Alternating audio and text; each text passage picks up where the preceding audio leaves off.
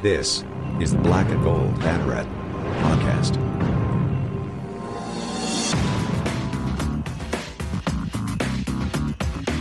Now, here are your hosts, Jeff Sharon and Eric Lopez. Welcome to the Black and Gold Banneret podcast, and it is our 2022 Black and Gold Banneret Awards.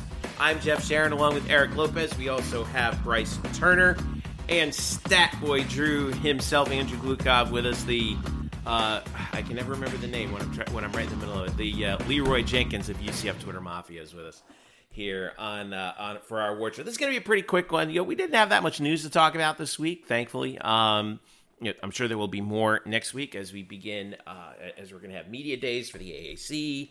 Uh, we're hopefully going to have a media day pretty soon for UCF football. We're still waiting on the date for that, but uh, as of as of when we're publishing this on Friday, July 22nd. But let's go ahead and dive right in now. Uh, just a little recap to make sure that we. Uh, uh, by the way, before we get, gentlemen, are you dressed in your in your award show best for this occasion? Yes, sir. We're making Good, it I'm work. By the way, the reason Kyle's not here is uh, we wanted to avoid him and Drew having a Will Smith, Chris Rock, uh, you know, awards moment here. Especially Uh, especially well- regarding especially regarding members of the UCF former members of the UCF women's basketball team. I mean, if we go by true history, I mean, I was I, you know, we get once he and I once got into a bar fight, and I was one who decked him. So I guess we'll go with that. Oh god. Uh oh my god. I don't even want to know. We're going to have to discuss that at a later date. All right, so let's dive in. We have 26 awards that we passed out. Um, that we're going to pass out on this show. Uh, just to recap how the voting went, of course, each of us on the Black and Gold Banneret staff gets one vote, and then we put it out to a fan poll, and the and the winner of the fan poll gets one vote. And the way we determine the winner is whoever obviously gets the most votes on the staff wins the award. If it's tied, the fan vote winner serves as the tiebreaker. All right. So, without further ado, let's dive right in. Uh, Coach of the Year awards. We've got two of them. Uh, women's uh, Coach of the Year, Men's Coach of the Year. Uh, we begin with the Women's Coach of the Year. Uh, our nominees for this award: uh, Coach Abe from basketball, Coach Cindy Ball-Malone from softball, Coach Todd Dagenais of UCF volleyball. The winner, Cindy Ball-Malone uh, overwhelmingly with the uh, with the victory. She uh, she had what five votes, six votes, uh, including she including winning the fan vote. And uh, Cindy Ball-Malone, the coach of the year. Eric Lopez, I always defer to you on softball. Not a surprise here. No, this was an easy choice, not even close. With respect to the rest of the coaches who did great jobs, but they were not, of course, picked third in their own conference before the season with a young roster replacing their all-time leader in wins, winning 49 games, regular season title, tournament title, host a regional, win a regional, national seed, highest ranking in program history. Pretty remarkable job for her. Yeah, I also forgot Dana Boone was also a nominee. But you know, Cindy Cindy Bumlow, when you get to when you get to the Super Regionals for the first time, you get to the second weekend of the NCAA tournament in your sport, you're going to win. Um, men's Coach of the Year. This was unanimous.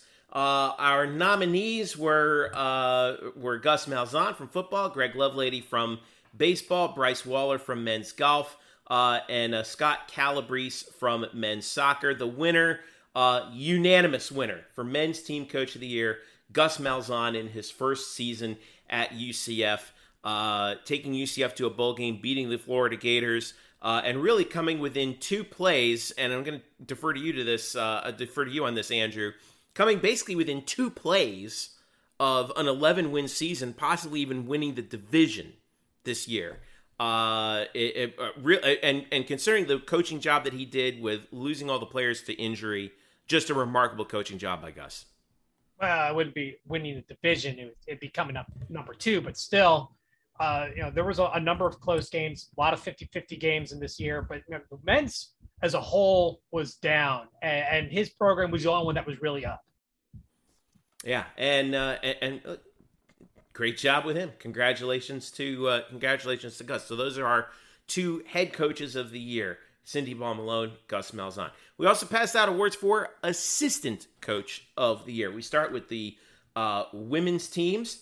Our nominees for Women's Assistant Coach of the Year Glenn Smith of track and field, Whitney Jones of softball, Jenny Maurer of volleyball, uh, Coach Cummings from women's soccer, and Tani Valerio from women's basketball. Our winner, and this one went to the fan vote. This was our first tiebreaker here. Uh, it is uh, tied with Whitney Jones, but the fans voted for Jenny Maurer of uh, UCF volleyball as the women's sports assistant coach of the year. Once again, coaching UCF to record numbers on offense um, and doing a phenomenal job on recruiting. This one was a tough one. Uh, Bryson, I'll, I'll defer to you on this one. This was this is a really tough one. There's some good nominees here. Um, you know, but Jenny got the but Jenny gets the win thanks to the fan vote. Yeah, I think it has to do with the fact that she brought Am- with Amber Olson and McKenna Melville. This that combination was absolutely deathly to opposing defenses this season, and they'll be back for another for another season. So her contributions to this UCF volleyball team cannot be understated at all. But Whitney Jones, of course, hitting coach, did a magnificent job with softball. It was that uh, I think that's one of the reasons why it ended up being a tiebreaker way eh, the way it is. Both of them got four votes, so the fan vote serves as the tiebreaker to get for Jenny Maurer to get the win. Both coaches are very well deserving, and so I'm glad. But Jenny Maurer, I'm glad that volleyball got some spotlight because they did. They had a really great season. Historic offense. I mean, McKenna Melville, yeah. number one in the country in score in scoring and uh, points, and of course among there in kills. Amber Olson, the setter of the year that's Jenny Maurer's offense. She brought him in. Uh, I think that's the difference maker. They were UCF's offense. Might have yeah. been the best in the Dagenais era ever. Not to mention the bigs who also stepped up this year. Claudia yeah. Dillon, who came in, you know, from Mizzou, uh, and they're due to have another big year again. Also, worth pointing out, all of these votes were taken prior to Whitney Jones uh, leaving for Ohio State, so that did not have any impact on the voting, nor should it. We'll get into that. I have a feeling that'll come up later on. that may be a factor maybe a factor later on.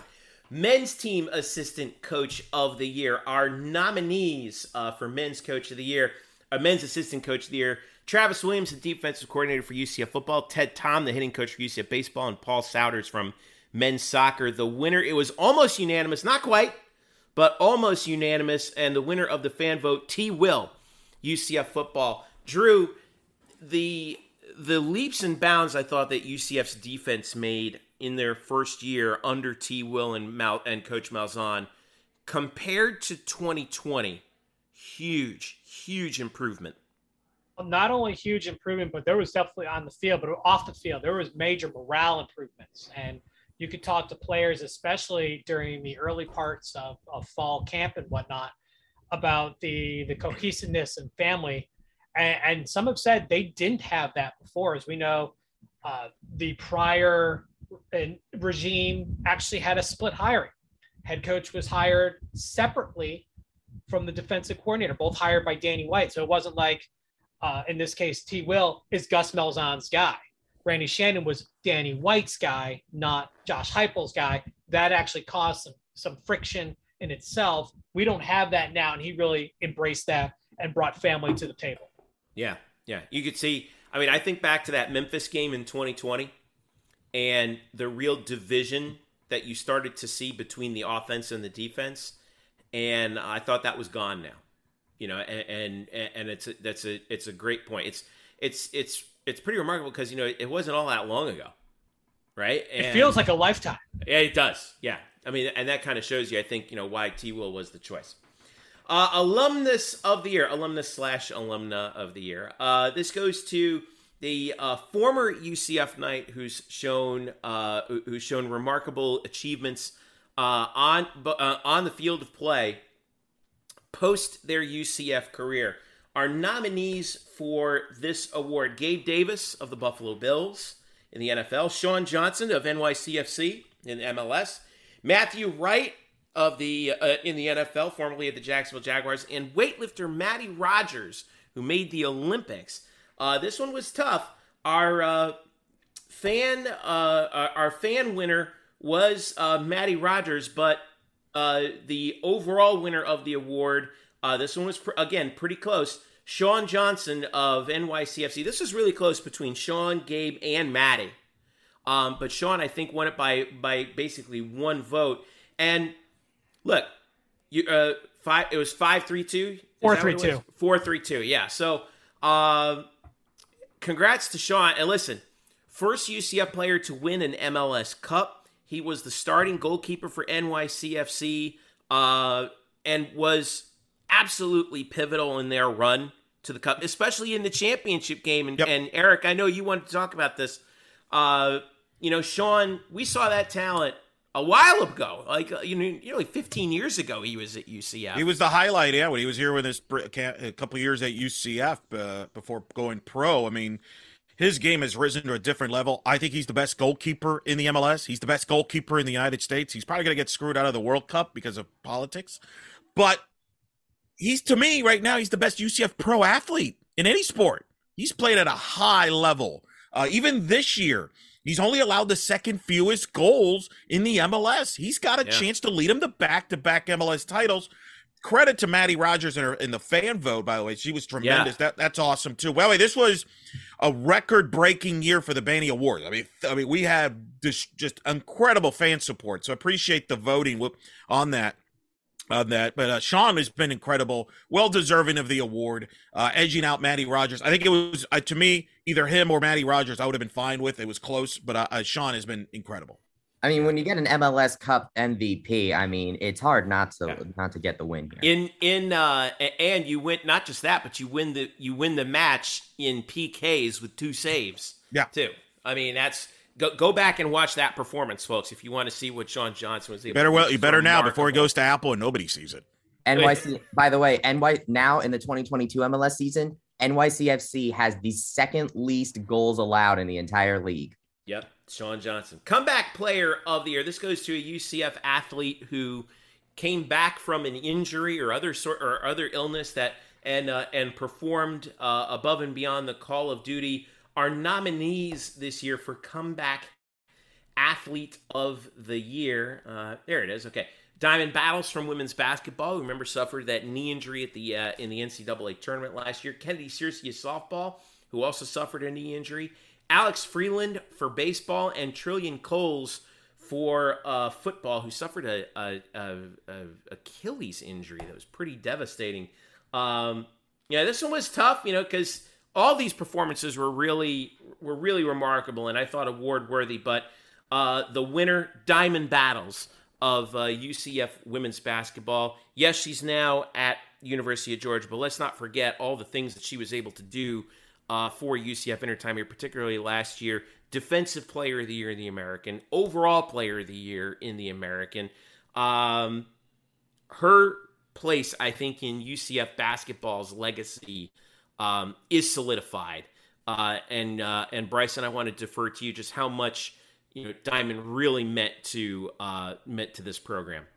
Well, Diamond, I think, because we all were were excited when all um, all of the leading players came back for this season, but Diamond is the leader of that group. She is the one that just leads and facilitates all of the pa- passing and really makes this team work. She she's like the she's the one that really controls all the cogs in the machine that coach Abe built. And her uh, her improvement by the way with the with going beyond the arc that of course also helped as well. I mean, you can't there's just there's no really words to say how important Diamond's contributions were to this team to get to where they are today.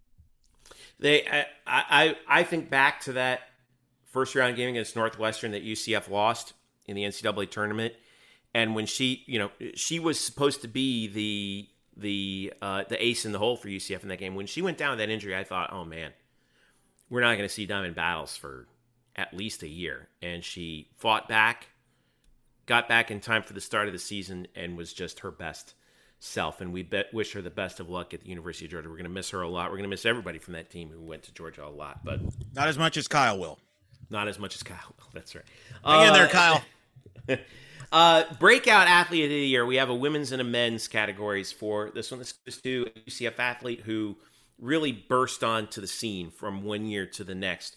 Uh, for the women's, uh, on the women's side, for breakout athlete of the year, Jada Cody of softball, Amber Olson of volleyball, Destiny Thomas women's basketball, Latasha Smith of track and field, and Justine Molina of UCF softball. Those are your nominees. The winner of Women's Breakout Athlete of the Year. I think this was no surprise to anybody. Jada Cody of UCF softball, Eric Lopez. She was a legend this year. That's an understatement. Uh, just a, exploded in the scene in the sport of softball, all American, breaking Stephanie Bess's 19 year old record for RBIs. Nobody's even come close to that uh, prior to Jada Cody. And, you know, me and Bryson have argued off the air about this, whether she should be in this category. The reason she is, is, yeah, she was a really good player last year, but she went from a good player to a great player this year to the point where the now. thing that I said that she went from a good player that only Eric Lopez knows to a great player that every UCF fan knows. You're right. She is probably among the most popular right now female athletes on the UCF campus.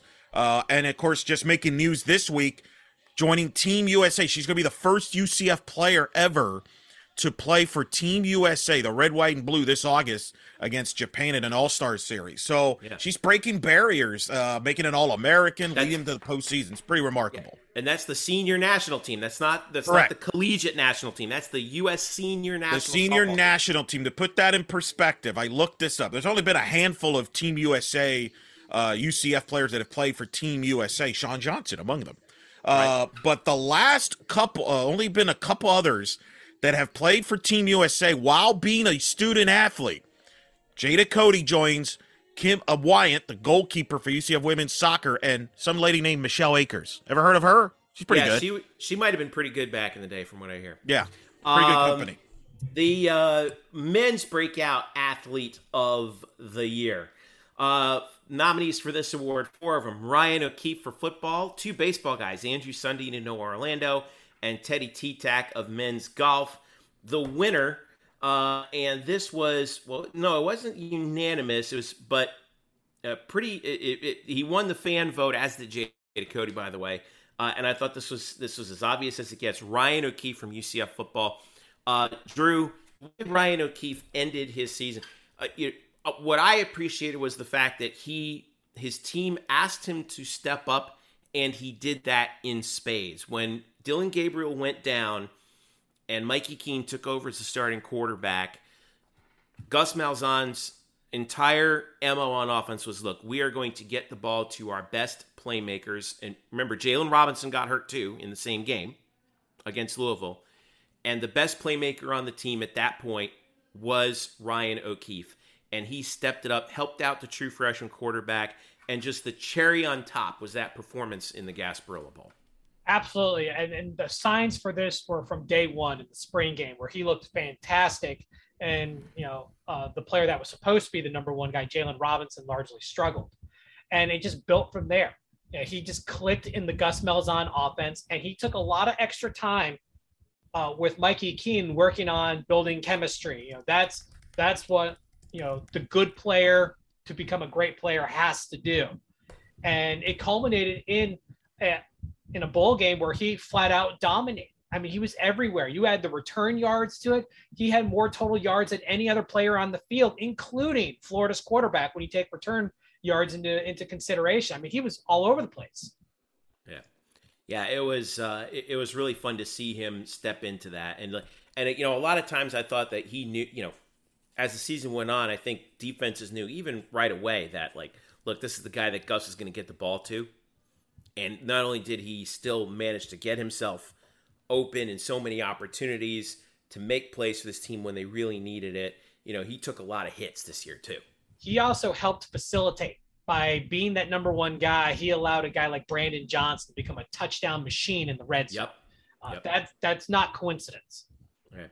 Uh, so there's your two breakout athletes of the year: Jada Cody for the women, Ryan O'Keefe for the men. Now let's move over to senior of the year. This award goes to a player who was in their final year at UCF, who you know may not have been the biggest contributor statistically, but was somebody who their teammates really respected, was a real leader for their team, and someone who will remember for their contributions uh, as a, as a senior member of uh, of their athletic team. So men's and women's. On the men's side are nominees for Senior of the Year Cole Schneider for football, Noah Orlando for baseball, men's golf, Teddy T-Tack, and Mauricio Villalobos of men's soccer. and the winner of the Men's Senior of the Year award. Uh, also, the winner of the fan vote, Noah Orlando of uh, UCF baseball, an Orlando native for the city, right? Edgewater High School graduate, was a uh, was a two year uh, player at Palm Beach State College. Came back home, uh, and in his final year, uh, hit 322, 26 runs, batted in, eight homers, seven doubles, uh, and uh, in 54 games, and you know was really kind of the the and I'll go to Bryson on this one. He was really the linchpin of UCF's lineup, both at bat and in the field too. Oh yeah, Noah. In a year where the bats were a little slow to get started, Noah was one of the few batters that were going from day one. I I was very impressed eh, and very impressed with how much he really kind of broke out. That's why he was nominated for break for breakout athlete of the breakout athlete because he basically went from not being a mainline starter at all. Before this season, Noah only ha- only had 20 starts total. Yeah. And then yeah. he had and, and last year he hit 111. Yeah, uh, yeah, in th- yep, in 30 games, 11 starts, he hit 111, and now he goes and hits 322 in his senior season. He made the most out of his final season and and coach Lovelady was able to get him in the lineup. He was a DH a lot this year, but he but one of the main things that I think really helped is that he served as the backstop when Alex Freeland was out for over for a month with his injury. He played 19 times at shortstop at shortstop this year when Alex Freeland went down. And as Alex mentioned when we talked to him upon his return, he did a great job doing it. And so he he proved to be a, a, guy that stepped up when the team needed him to. And I think that really deserves him not only for being nominated for breakout and doing solid with that award, but I think senior of the year is where he truly shines because when the younger player got hurt, the the elder guy was like, "All right, I'll take I'll take over and I'll keep it warm for you." All right. So congratulations to Noah. Job well done uh, on this uh, senior year for him as well. Women's senior of the year. This was a uh, this was a volleyball and softball heavy category. Two softball players, Gianna Mancha and Denali Schopacher. Two volleyball players in Anne Marie Watson and Narissa Moravec, and one basketball player in Masseny Kaba. The winner of Women's Senior Athlete of the Year, uh, believe it or not, her teammate won the fan vote, but she won the overall vote. Denali Schopacher won the fan vote, but the winner of the award overall, Gianna Mancha, Eric Lopez, who uh, stepped in and, and has already started her professional career.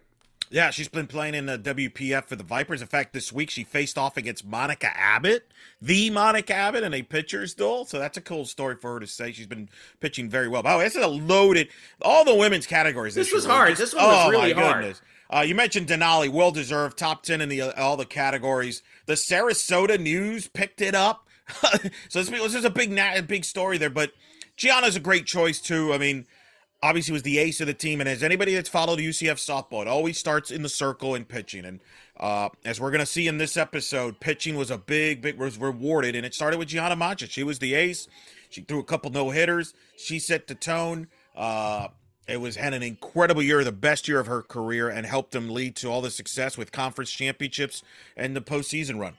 Yeah, we're gonna miss her. She was fantastic uh, for you. Shout out to the uh, uh, Anne Marie Watson and Narissa Moravec, who were phenomenal. I mean, Watson, a local one as well yeah. uh, in that category. Aggie yeah, High this, School. yeah, I mean, this is you know we always say this every year, but this year we really do it. Looking back, this is the strongest year when you look at the women's categories very tough to pick, and a lot of these categories was very highly debated and very close voting. Maybe the closest ever. Mm-hmm. Yeah, no, no, no doubt about it. And I think that continues on also with the Freshman of the Year awards uh, as well. We'll start with the Women's Freshman of the Year award. Our nominees: Ashley Griffin for softball, Sophia Viole of women's tennis, Zoe Alau of women's golf, and another softball player, Michaela Macario.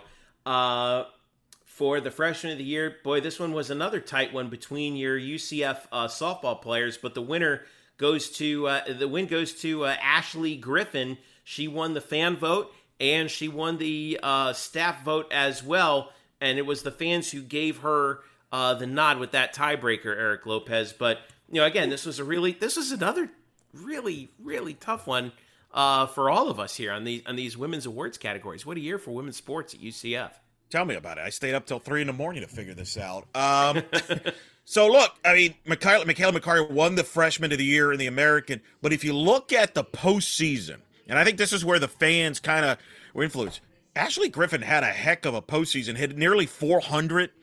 Uh, He was a really quiet, like Yes, yes. important part of that lineup late in the season. No doubt. After the first month of the season, where she kind of was learning, you know, playing in a Division One level, she took it to a different level. She would have these quiet big hits. You know, I think back to the RBI double to tie the game against Virginia Tech to set up the extra inning drama. Uh, even in the postseason, she hit the home run against Michigan in the in the regional final to really kind of break the game open and push the cushion. Yeah, what a moment dro- that was too. she drove in to run to get him on the board in the winners bracket game against Michigan. She just had big hits in the postseason run. Uh, Macario defensively was fantastic. You could have given it to any of these players, but you know I think Griffin's a well-deserved uh, winner on this Yeah. award. Uh, men's freshman of the year. This one was also pretty tough, and we had some uh, good diversity here in this. Mikey Keene, quarterback for UCF football. Uh, Lex Bodecker of baseball, and Andrew Sundin from baseball, and Darius Johnson of uh, men's basketball. Uh, in the final vote for uh, men's freshman of the year, this one was pretty tight. Uh, went 4 3 2, but the winner from UCF men's basketball, Darius Johnson. And Bryson, you know, it was a. it- maybe this year did not end the way that you. Uh, well, we know for a fact it did not end the way that, that the fans wanted for UCF men's basketball, but one of the main, especially with a lot of movement on this roster, but one of the the key cog that there that Johnny Dawkins is building this team around is that young point guard Darius Johnson. He showed a he showed such tremendous growth throughout the course of the season, didn't he? Oh yeah. So the this, in my opinion, is the strongest male men's category in this Bannies because when you look at uh, when you look at Sundin, Johnson, Keene, and Bodecker, all of them I think show, show uh, did such great jobs in their first year, and I can't wait to see what they will do in the future. But in the case of Darius, I think Darius had proved how indispensable and at the core he is to this to this team grow, uh, growth. I mean, when you look at the players, because men's basketball has basically made a really huge shift in the roster this season. Some of the, the there are not many people from last teams that stayed, but one of the key ones that did were Darius Johnson and and also CJ Walker, which if you remember from earlier in the season when things got a little bit heated on the bench, Darius Darius was the one that separated CJ Walker from the rest of the from the rest of the thing, and I think that really showcases how much I think respect that he's gotten with CJ and the Yeah. bond between them. And Not just I him, but the rest of the team too. You could tell Oh. that the team that the 18 year old kid, they really by the end of the season, you could see how much they really respected his ability and his leadership on the floor. Oh yes, I've been here. I, I believe I, if I remember correctly, people have been talking about how he plays like a veteran, and I think that that's a, a big moniker for why he got this oh, got this award. It's just his first season, but he's playing like a veteran. And now that he now that the rest of the seniors are have now re- exhausted their eligibility or left elsewhere, he can now really take that leadership control of this of this team and i think we can see this unit gel much better than i think they did last year Yeah. and it's all because job. and it's all because of darius Uh, let's look, let's move over to transfers of the year. Men's transfer of the year. are nominees in that award category: Brandon Johnson for football, Connor Stain for baseball, Cheikh Mbacke Diong of men's basketball, and Nick Taylor of men's soccer. This is a really strong category too. I think we had some really good performances for some transfers this year. Um, the winner, however, of men's transfer athlete of the year, he won the fan vote and he won the overall vote as well. And uh, I'm really gonna miss this guy because he was really he was really fun to watch. And uh, Drew, you mentioned before, Brandon Johnson, wide receiver for UCF football, took advantage of you know the attention that Ryan O'Keefe was getting on the other side of the field to score 11 touchdowns on 38 catches, 565 yards. Actually managed to sneak himself, I think, into the top 15 all time at UCF in touchdown catches in just one season. Uh, the son of the great Charles Johnson, uh, former MLB catcher. Eric Lopez, Florida Miami Marlins fan, very big fan of that guy. I'm a huge, I was a huge Charles Johnson fan. One of one of the biggest thrills, in fact, after senior night when I went down and I, I actually met Brandon and his dad Charles, and I was like, Charles Johnson. He was and he was like surprised that, he, that I kind of recognized him. And and I had a really good conversation with the two of them, father and son, and um and and, I told them they both laughed at this. I was like, it's like it's nice to be in a family that's known for catching things. Uh, and has a natural ability to do that for for sure. And Brandon Johnson really did that in spades this year. Drew, he was fantastic. Well, we and we knew he can do it. He did. He had a good sophomore year. I believe it was team leader in receiving at Tennessee before he kind of got stuck in the doghouse. Come over to UCF, played a very pivotal senior role. He was going to be the number three wideout. Moved up when when Jaylon Robinson went down and never gave it up. And it was because he was so dependable, especially yeah. in the red zone. I mean, 11 receiving touchdowns. And you look at the, that number and it just jumps out of the page. He, he was dependable. And when you have a freshman quarterback who's you know, still working on letting the game slow down, still trying to build confidence. Dependability is the best thing you can offer. And he made a lot of tough catches, a lot of good sideline catches that he's tiptoeing in there. He was uh, Cris Cartering his way to the end zone a lot of times there, you know, and that's what you want from a from a fifth year senior receiver who's playing with a true freshman quarterback, right? Mm-hmm. You got to help your guy out because that's going to build his confidence. Well, and and the thing is, you know, the quarterback's job throw it where either the receiver gets it or nobody gets it. And he's just one of those guys who's able to make very difficult catches, and the results speak for themselves. Yeah. So congrats to Brandon. Very Johnson fitting, by the way. Very fitting. 25 years ago, the old man Charles Johnson wins the World Series for the Marlins against a team we won't mention who they beat. Start close your turn on. and now his son wins a Bannies Award. Huh? 25 years apart. I know. I know. It's something. I tell can you. we take the award back now? So if, we, if we can switch the World Series. Nope, nope. It's too late. too late. That's not going to happen. Uh, women's transfer of the year. Our nominees uh, in this category. Uh, Kama Woodall of softball, Claudia Dillon of volleyball, Brittany Floyd of track and field, and Janisha Rowe for softball. Again, two softball players. And sometimes Eric Lopez, I get a little worried when we see two players from the same team kind of you know because you because you think oh man they're gonna kind of like take votes from one another sure. not in this case Kama Woodall uh, was the winner of the fan vote the winner of the overall vote and uh, by the way we'll talk a little bit more about her later in the later in the program um, but uh, wow what a uh, what a great year she was and she peaked at the right time the two greatest UCF one year transfers Mike Hughes football Kama Woodall softball. Kama Woodall is the Mike Hughes of softball.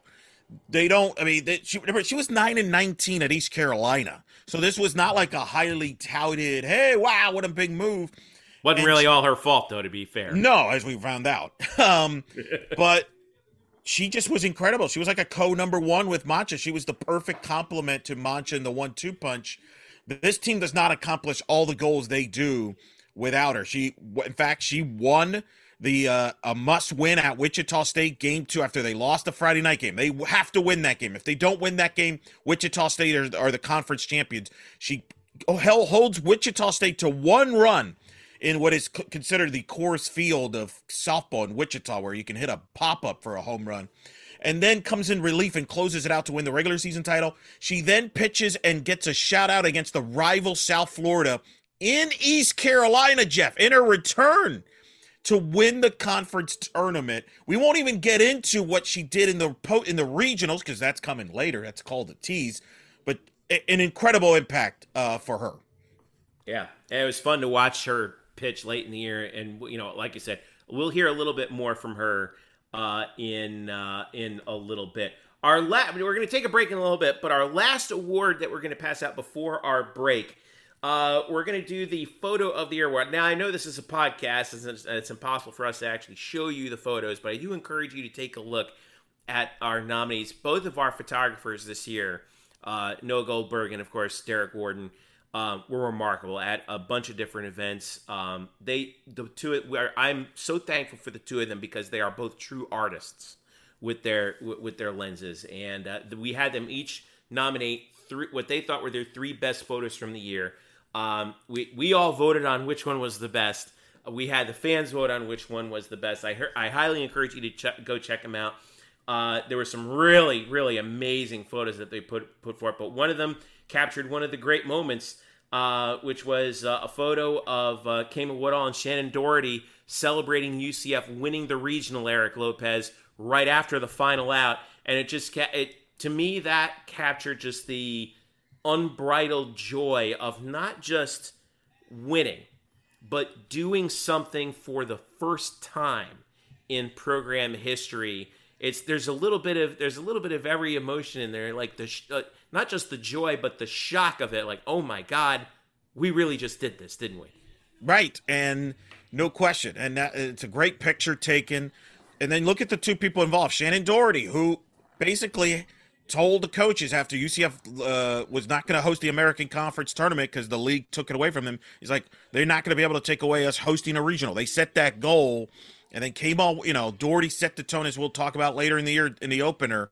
And here's Kama Woodall throwing the last pitch, and both of them. It's it's really fitting in a lot of ways that those two in the photo because it's it really tells a lot of the story of this team's uh, team 21 as they call it for UCF softball in 2022, a historic team so many good photos that the, that these two guys had, and they really and there were some that were not even yeah. uh, even added to this. There was a lot of feedback, right. like where is the uh, people wanted the O'Keefe photo from Gasparilla that that Noah took. I know, I, you know, I'm, and we too were like, Noah, why don't we put that one? And and this this goes to show you how you know how serious these guys take it. You know, Noah was like, you know, I get it, but I don't feel like mine was the best of all the photos of that moment. You know, and so I, he's like, I, I just, and, and I and I left it to them. I was like, you guys nominate the photos that you that you want. And he's like, I, you know, I, I know that was a great moment that I captured, but I didn't quite capture it as well as as others as others did, and he just didn't feel and he didn't feel comfortable with it. But uh, you know, I respect that tremendously because it shows you how good these two guys are. Uh, at what they do. So, guys, make sure you follow them. Follow the Noah Goldberg and underscore DS Wharton on Twitter. They're amazing art. And on Instagram, too. All right. We're going to take a break. When we return, Eric, Drew, Bryson, and I will be back for some team awards, a few more individual awards, including the big ones Game of the Year, Athletes of the Year, Teams of the Year when we return. This is the Black and Gold Banneret podcast, the 2022 Black and Gold Banneret Award Show. Stick around, we'll be right back.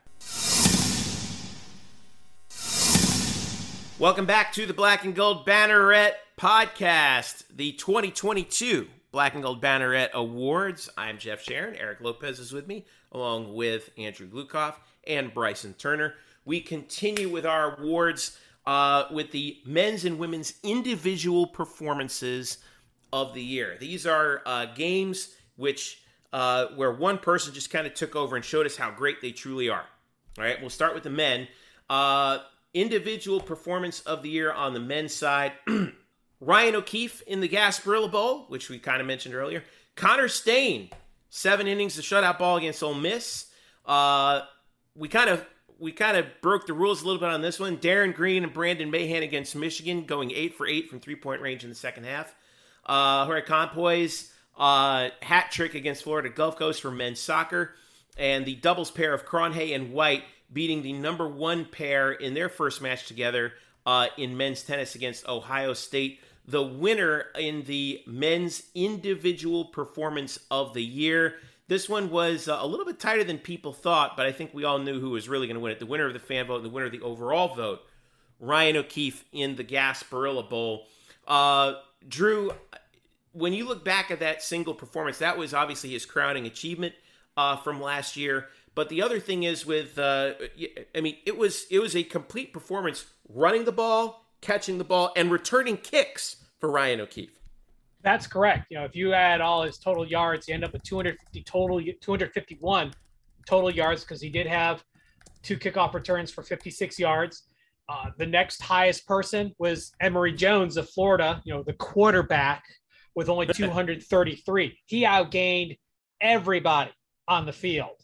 So, I mean, that just shows how dominating performance he had in that game he he he put his mark everywhere. You know, uh, being you know, scoring touchdowns. He did have uh, you know, a touchdown catch, uh, making a big run, you know, 74 yard rush. Um, you know, because he ended up with four carries for 110 yards. So I mean, he was he was busy. He had the second most carries on the team, and you know, anytime he got the ball, things happened, and they couldn't stop him. They Florida had no answer for Ryan O'Keefe, none. Yeah, 195 yards uh, from scrimmage in that game. Over, I think it was what over 250 yard all-purpose yards in that 251 all-purpose yards, game yeah. high. Did it all, did it all, and scored the the uh, what turned out to be the cherry on top touchdown in that game uh, as well. Women's individual performance of the year. Our nominees uh, for this award: McKenna Melville with a 27 and 28 against Florida State uh, for UCF volleyball.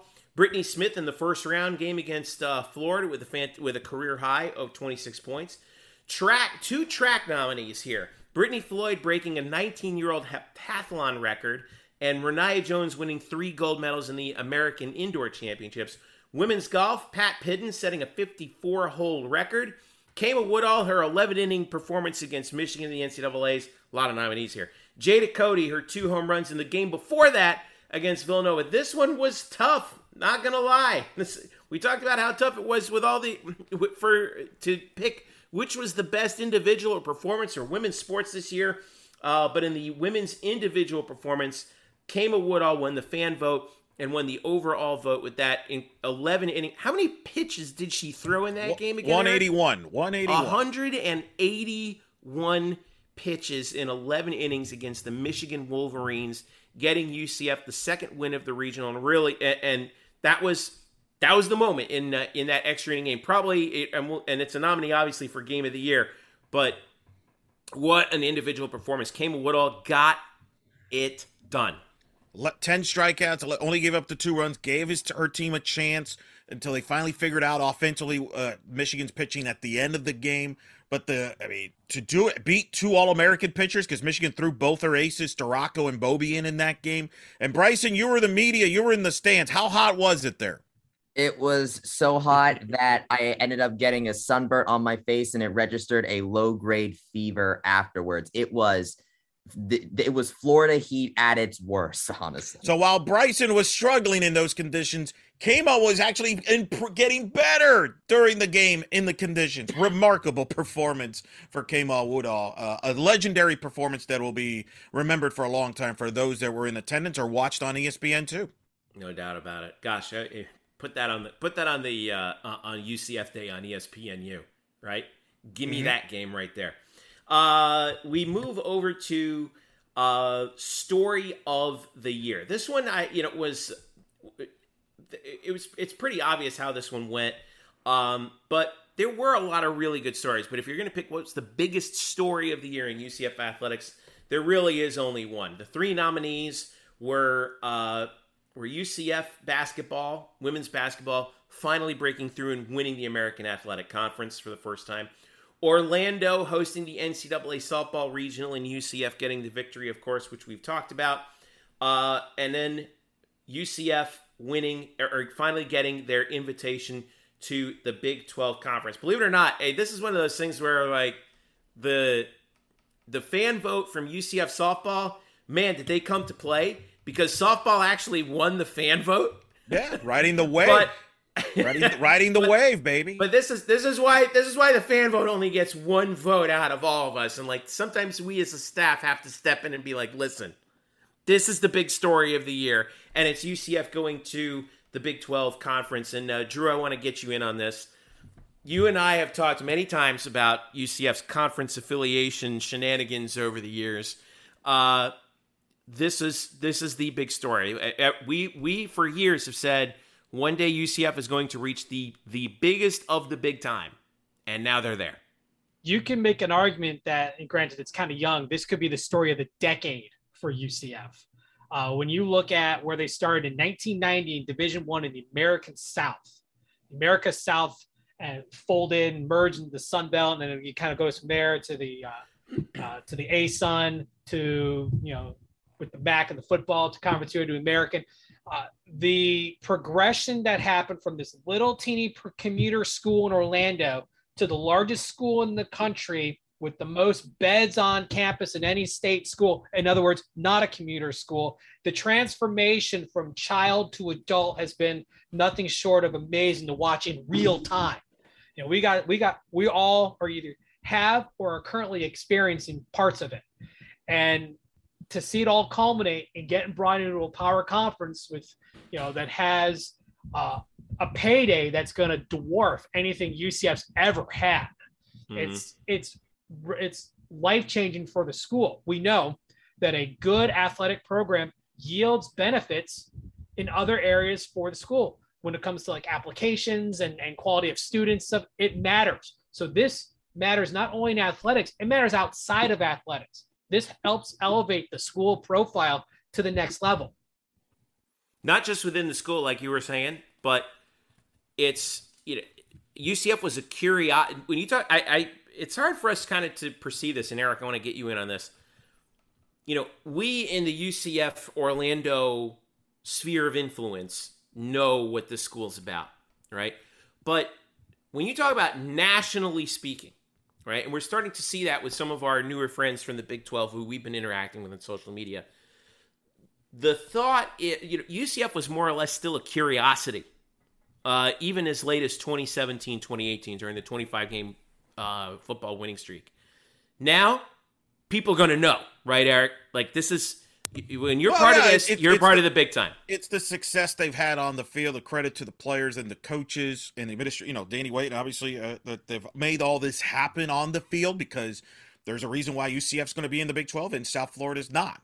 Uh, and I think a big part of that is the commitment to success on the field with facilities and also the success they've had on the field uh, there. So this is uh, obviously significant. Now, Drew, I'm a little su- disappointed at you. I figured because I would argue is this the biggest story? Are we going to the Big 12? Are we going to the Big 14? Are we going to the Big 16, Drew? I mean, where, well, where... I mean, they do have the Big 16 yeah. trademarked. There you go. They've had that. They had that. Wait, I thought somebody else had that trademark. No, it's the Big 12 conference has it. Mm. Uh, they trademarked it years ago. So I mean, it it can it can happen, uh, and it still might. And you know, this story we thought it was it was cut and dry, and uh, we thought it was okay. UCF's joined the Big 12. Boom. Then this whole thing with the Pac 12 happened. And now it's like, okay, well, which, what are we getting? Uh, what version are we getting?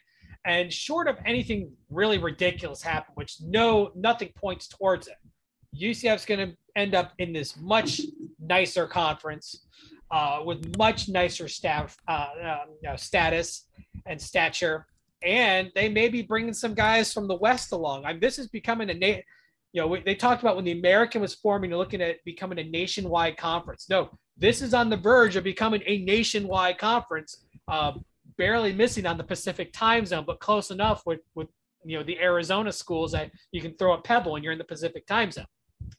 Uh, the other thing to keep in mind is remember 2016 Big 12 looked into expanding and you had this dog and pony show that UCF had to do along with, you know, Memphis and South Florida and Tulane and all these other schools.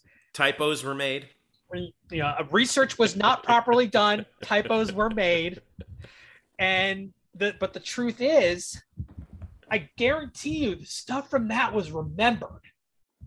Because aside from the the on-field resume that UCF has developed in recent years, and that resume has been nothing short of fantastic. Uh, there was an aggressive off the field plan that has only exponentially jumped since Terry Mohajir took over, but there was mm-hmm. it was aggressive to begin with.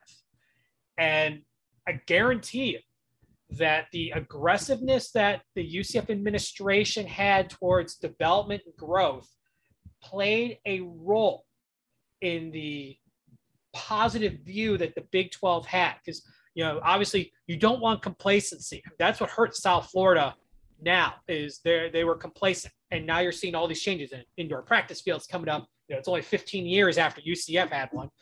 Uh, uh, on-campus stadiums coming up.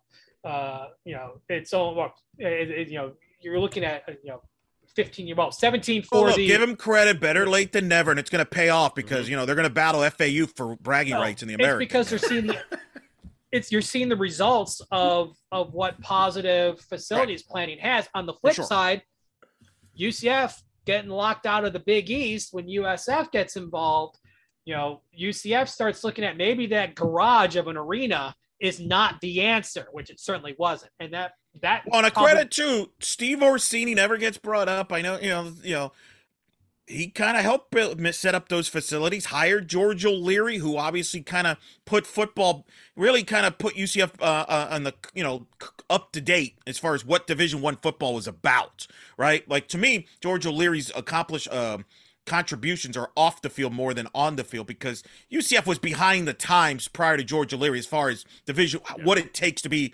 a, a success uh, successful football well, program in Division One. UCF, well, look at the program when, when he got here. They were a bad MAC program, a bad MAC program uh, that had no discipline whatsoever. Then you look at the other sports, they were an ASUN quality department. And the Atlantic Sun back then was a very low, uh, low major. You know, UCF, I think, I think the, the best, conference rankings in men's basketball, the ASUN was the lowest at the time. Uh, I, I uh, one of the bottom. Uh, they may not have been yeah. the bottom, but they were close to it. Sure, sure. Uh, you know, I think UCF's highest seed in the NCAA tournament was 14th. You know, you know, 14 seed. I mean, right as an auto bid from the ASUN. Yeah, that's but, terrible. But, but but that's another person that should get credit for this is Johnny Dawkins for giving men's basketball credibility with the Big 12 because the Big 12 loves basketball. A lot of basketball schools there.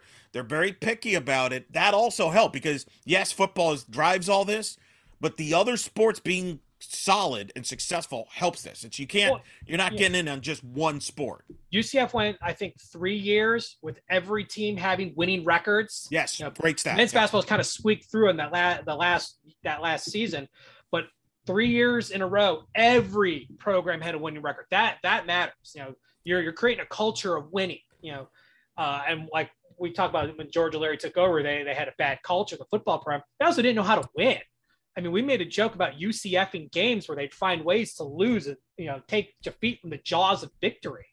Uh, that was a culture at UCF back then, and and that changed.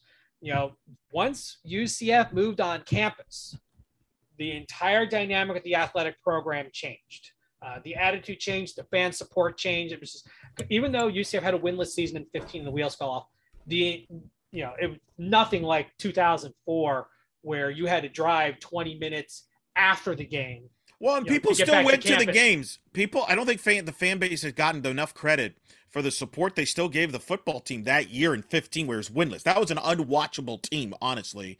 Uh, and there were still, I went to those games, Drew. There were still 30, 40,000, 30,000 people uh, going when really, you know, in other places, they probably would have had five people going to the game. I was one of them. I was a season ticket holder yeah. from 2006 to 2016 uh, when my uh, seats got converted. So, yeah, so, uh, yeah. you know, this I've has been years all. in the making. This has been years yeah. in the making. It's the biggest story of the year off the field. And I think the softball, about real quick on the softball, that's the biggest on the field story uh, as far as 20 years on the making of winning a regional. So it's pretty two giant stories. But yeah, the Big 12 story, obviously, and it'll, that'll continue to be a big story as this conference evolves and then step on the field in about a year. Yeah, the other thing too is that you know we're going to see. I think that the the next couple of big stories that we're going to see are going to be part and parcel of this particular story. For example, the TV contract, what happens in UCF's final year in the American, what happens when UCF finally joins the Big 12, which teams become that surprise team. Future scheduling will be future in, scheduling yeah. will be a big one. There's so many, it's just a branch of stories that we're going to see. Bryson has one more word. Go ahead, Bryson. Yes, sorry. Uh, uh, I forgot I muted myself for a second. Drew, uh, you mentioned that 0 and 15 team and how the fan support still remain there. I still have this this tweet on my de- on my desktop it's um that that showed a photo of what it said is uh now UCF tight end Max Holler, the tw- the brother of Alec Holler, holding up a sign at, as he was attending the UC the UCF USF game, saying, "I'd rather be 0 and 12 than have a USF diploma." I mean, I'm sorry, like I just I just think it's such a great example of like the fan base staying behind this team during such a, a down year from a record standpoint, and their their their dedication was rewarded. Absolutely. You, know, you look at at the numbers. The worst attendance that year was East Carolina with 23,734. You go to 04, which was the other you know winless. There's season. there are some other teams. like Twelve in the- thousand Kent State at the end of the year. by the way, that was being charitable. I was at that game. Oh, I was at that game. I was in the marching band. I was on the field, and there could not have been more than six I think it was people. there. raining too. I mean, it was, It was it terrible. It was an bad awful weather. day. The but you know, goes to show you twenty three thousand people. There are some MAC teams who, in a good year, when they're having a good year, you know, it's other there were a lot of other G five. They they don't draw You're being kind. Nobody in the MAC. Yeah, you're being kind. Nobody in the MAC draws. Yeah, nobody in of the- that. Yeah, nobody. Yeah, you look at like Eastern Michigan, Ball State. You know these schools they can't draw. U- UCF when they were winless, and this was a bad winless team. It wasn't like the 15 team, which was really talented, just had no no leadership. This was just a bad team where you had your best offensive players having to play defense. Uh, still getting 12,000, and we know they talk about the whole 15,000 line.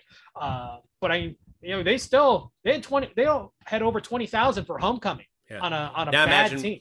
Now imagine what we're going to have this year. Oh yeah. You know, with are there going to be some expectations? I mean, this is going to our last year in the American. This is going to be this is going to be a lot of fun. They're on the ver- they're very close to selling out all season tickets. I know they're very close on the line. They haven't announced a sellout, so they still got a few left. But I mean, they're close. They're real Yeah. close. So that takes us to the game of the year. These are the big awards. I think these next eight, the seven awards, these are the big ones uh, to me. Or the next eight awards. Right? Game of the year, play of the year, moment of the year, the male and female athlete of the year, and the men's and women's team of the year. And we ha- we split game of the year into two, men's and women's. Men's game of the year. I think this one was probably pretty easy. We had the Gasparilla Bowl for football, the Boise State game, the season opener for football. People forget how good that game was. Uh, the uh, baseball's win over O- number two Ole Miss uh, at home in extra innings, and of course men's basketball beating Juwan Howard and Michigan in the uh, in uh, or at home. And the winner here, I think it's pretty obvious. These were all really fun games to be at, fun games to attend, but the Gasparilla Bowl was more than just a game. I mean, it was uh, it was it was phenomenal. It was a uh, it was a cultural event here in the state of Florida, uh, and for UCF to get that victory, Drew, um, in in the fashion that they did. Okay, you know, so the game didn't have like the most spectacular finish of the, i i ever, but we will remember that game as long as we live. The day UCF finally beat Florida. Absolutely. You know, the third time they got a chance at him, the first time away from the swamp. And, you know, fans of the opposing side can make all the excuses they want. You play to win Lord the knows game. they're Lord knows they're good at it. Yeah, they're very good at it, but you play to win the game, and Herm Edwards has that nailed down. Uh, you know, UCF. I think the score was not as close as the game was closer than the game really was. I mean, UCF uh, played a real physical game. They were spirited. Uh, Yeah. The fans Dominated the into it. second half physically. That that fourth quarter They you know, beat where- them into a pulp. beat yeah that where the offensive line took over and go back and watch the highlights guys because that was an offense that was an offensive line imposing their will on Florida. Well, and it's because of Isaiah Bowser. I mean, you know, he's a bruising back, and they rode him hard. Uh, over 30 carries. I mean, he he worked. First game back after the injury. Well, Yeah, not he- really his first he- game back. It was best most action since that injury. he, he had th- he had a few weeks. He had a couple weeks, what two and a half weeks of rest to to really get back into it. So I mean, he was in about as good shape as he's been all year. Uh, I mean, he he looks great. The team looked great, and and that was the style of ball we were hoping to see all year because that was the style of ball when when they didn't have it, teams didn't respect the running game. Mhm. and, and that's when things struggled when Mikey Keene was first as a as you know on as quarterback, and it, they were having to rely on him more than they needed to. It's because the running game was so ineffective. You got the bruiser third. You know, it's it's like the Navy idea. You know, the goal is third into the fourth quarter. You've worn down that defense, and you're just going to beat it into them and ram it down their throat. That's what UCF did, and it became very successful in the second half. Gosh. You I- know, I think whenever I'm in a bad mood, I just flip on the YouTube of that game and I feel and I feel much better. Got to beat those beat those hated Gators. Yeah, no, I feel much better about it. Go ahead, you know what Bryson. those two football nominations have in common, though? Isaiah Bowser having an absolutely phenomenal game, and he's back. And he's back next year. He, I swear, if he had been playing a full year healthy, he would be nominated for transfer of the year. Uh, Well- probably probably athlete of the year. Yeah, I mean, he would be up really there think 'cause I mean, Yeah, the had a great injuries cost him. Yeah, it would have been a what Yeah. if they're athlete of the year. But hey, he's back this year, so Yeah. we'll see what Uh, happens. uh, hey, Thunder and Lightning, man. Johnny Richardson and Isaiah Bowser. This is going to be fun. If they can stay healthy, this is going to be a good ride. Women's game of the year. We had some good ones in this in this category. Uh, softball beating Michigan in 11 innings in the uh, NCAA region, which we talked about. Women's basketball, the American Athletic Conference championship game against USF. That was one of the most intense basketball games I think I can ever remember uh, UCF playing. Uh, the outdoor American Athletic Conference championship in track and field. Uh, women's basketball's first round victory over Florida at UConn. And softball, boy, there were a number of softball games we could have picked. Well, we picked two of them. Obviously, the uh, Michigan win, but also their walk off win in the season opener against nationally ranked Georgia. Uh, women's game of the year. The winner, uh, and I think this was easy from the fan vote, and we agreed with them. Uh, the 11 inning victory over Michigan. Dramatic Eric Lopez, national TV, 11 innings. We talked about how great Kama Woodall was. The, the the extra innings, it was just it. You and I have said this before. It that game encapsulates what what has made college softball the the, sport of the moment right now in college sports. I think it, it is really having a moment right now.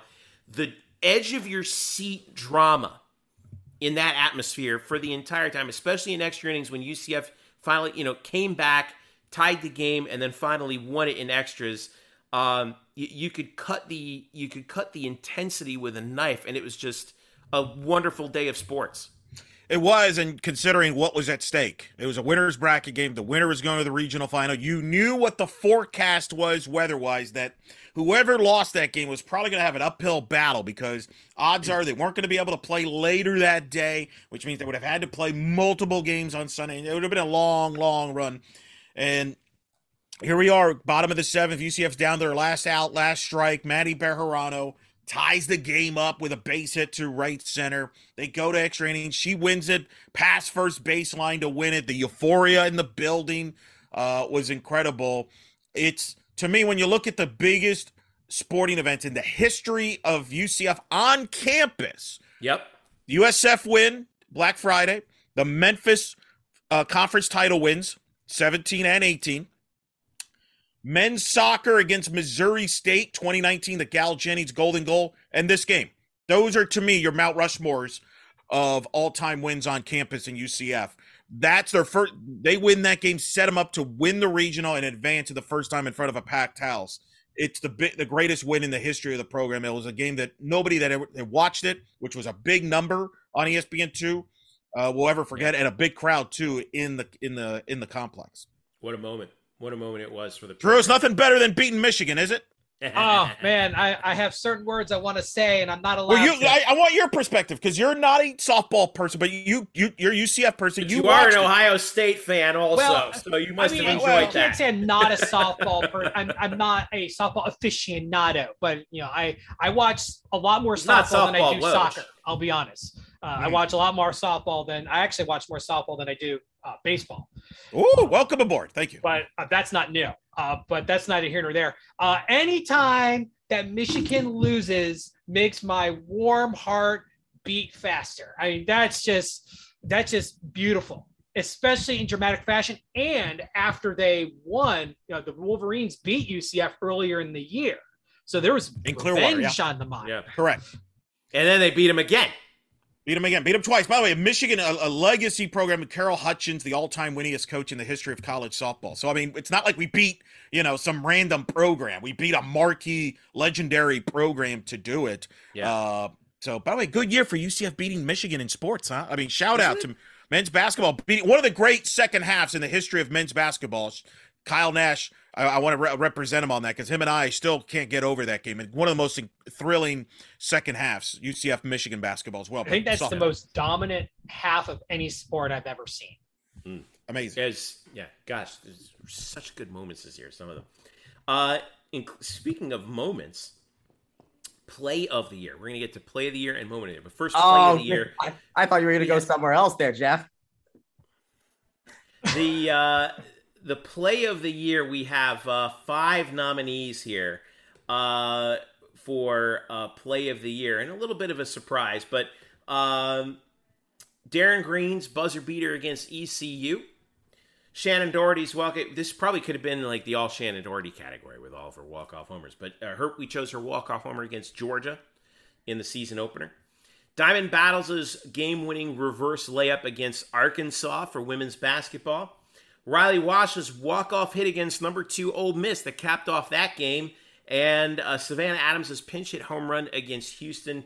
There were a lot of these are some really you know really huge plays, but the winner of the fan vote and the overall vote, Shannon Doherty's home run and a bat flip for the ages against uh, against against Georgia Eric, that made like national social media headlines. Shannon Doherty's uh, home run against Michigan on opening night, and it still is. In fact, that play right that play right now has advanced to the American Conference Play of the Year in the final. They're in the final round next week. Shannon Doherty's out here wielding so much social media clout. It's, it's really incredible. something to behold right now. Hey, you got to point out though that that single play nearly won for Call of the Year. Naturally, yeah, yeah. The guy blew. Not, it was a night. Oh, all right, cool. Whatever. Yeah, the guy. The guy did a pretty good job uh, on that one. Not to mention the fact that MLB picked that one up. MLB picked it up. I mean, it was a uh, it was a big storm. I mean, I've never seen my phone like it was after game. I mean, it was an incredible game, but that moment, and really, let's give credit to the crew at ESPN Plus, Major Hal, and the students that run the camera, Lucas, and all the guys. Because you mentioned it, Jeff. It wasn't just a random play. It was a the way to hit the home runs going to left field, which is always dramatic because now you're thinking it's is it fair? Is it foul? She hits the is home run. It hit someone's car. Right. It goes gone. You see her celebrating with the bat flip. The team is in celebration. It was uh incredible television. Yeah, incredible television there. Pandemonium um, and and you know, Bryson, you were there, and you brought up a great point to me because we were debating because a lot of there are a lot of people voted for the Savannah Adams pinch hit home run, and rightfully so. Uh, which beat Houston because without that they probably don't host the conference, uh, host the regional. Mattie Bejarano's walk off hit against Michigan wasn't even nominated. It was just too many choices. But Bryson, there's a couple reasons why this is the correct call with the Doherty play because of the dramatics of it, obviously from a visual standpoint. But this set the tone for the season, as you pointed out. It, it was a you could sense it in that building that hey, this was not only special for tonight, but this could set the tone for something special throughout the year.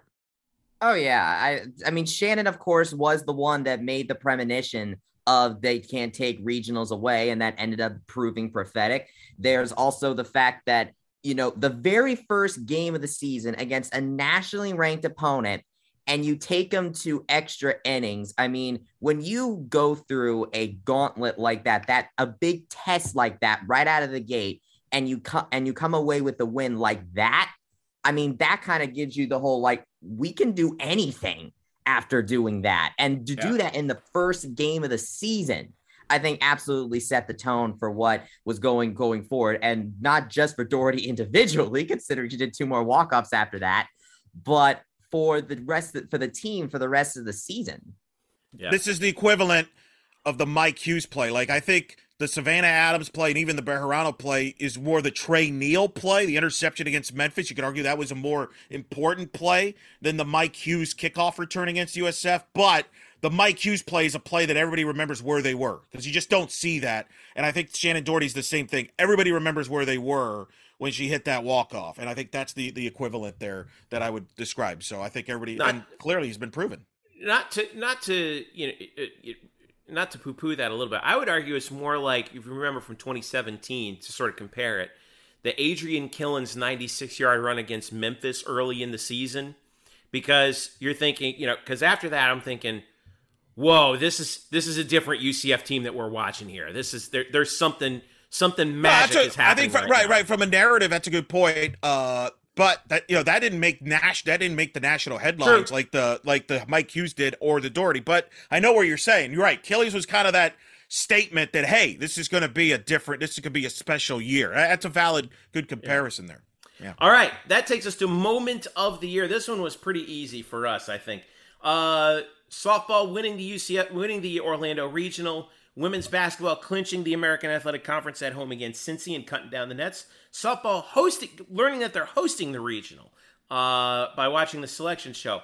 Football, Kate uh, McKenzie Milton finishing up his career uh, at the Hula Bowl, a remarkable moment. But the winner, uh, this one was this one was uh, about as easy as it gets.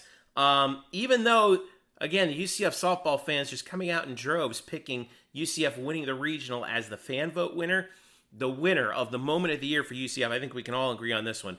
Ryan O'Keefe's touchdown catch against uh, Florida in the Gasparilla Bowl, where he throws up the deuces in honor of the late Otis Anderson. Uh, it, it, it, was, uh, you know, we talked about the new. I know Eric, you're a big fan of numerology around here. Same length touchdown catch as Otis's famous touchdown catch where he threw up the deuces in the uh, American Championship in 2018.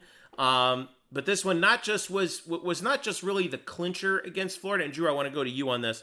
This wasn't just the clincher against Florida, but you know to pay tribute to Otis um, and the tragedy surrounding his death in, in a moment like that was for me that was one of the most in that game in that moment against that opponent um, for me it was one of the most emotional moments i think in ucf history uh, it's it's up there as far as from a from a single moment.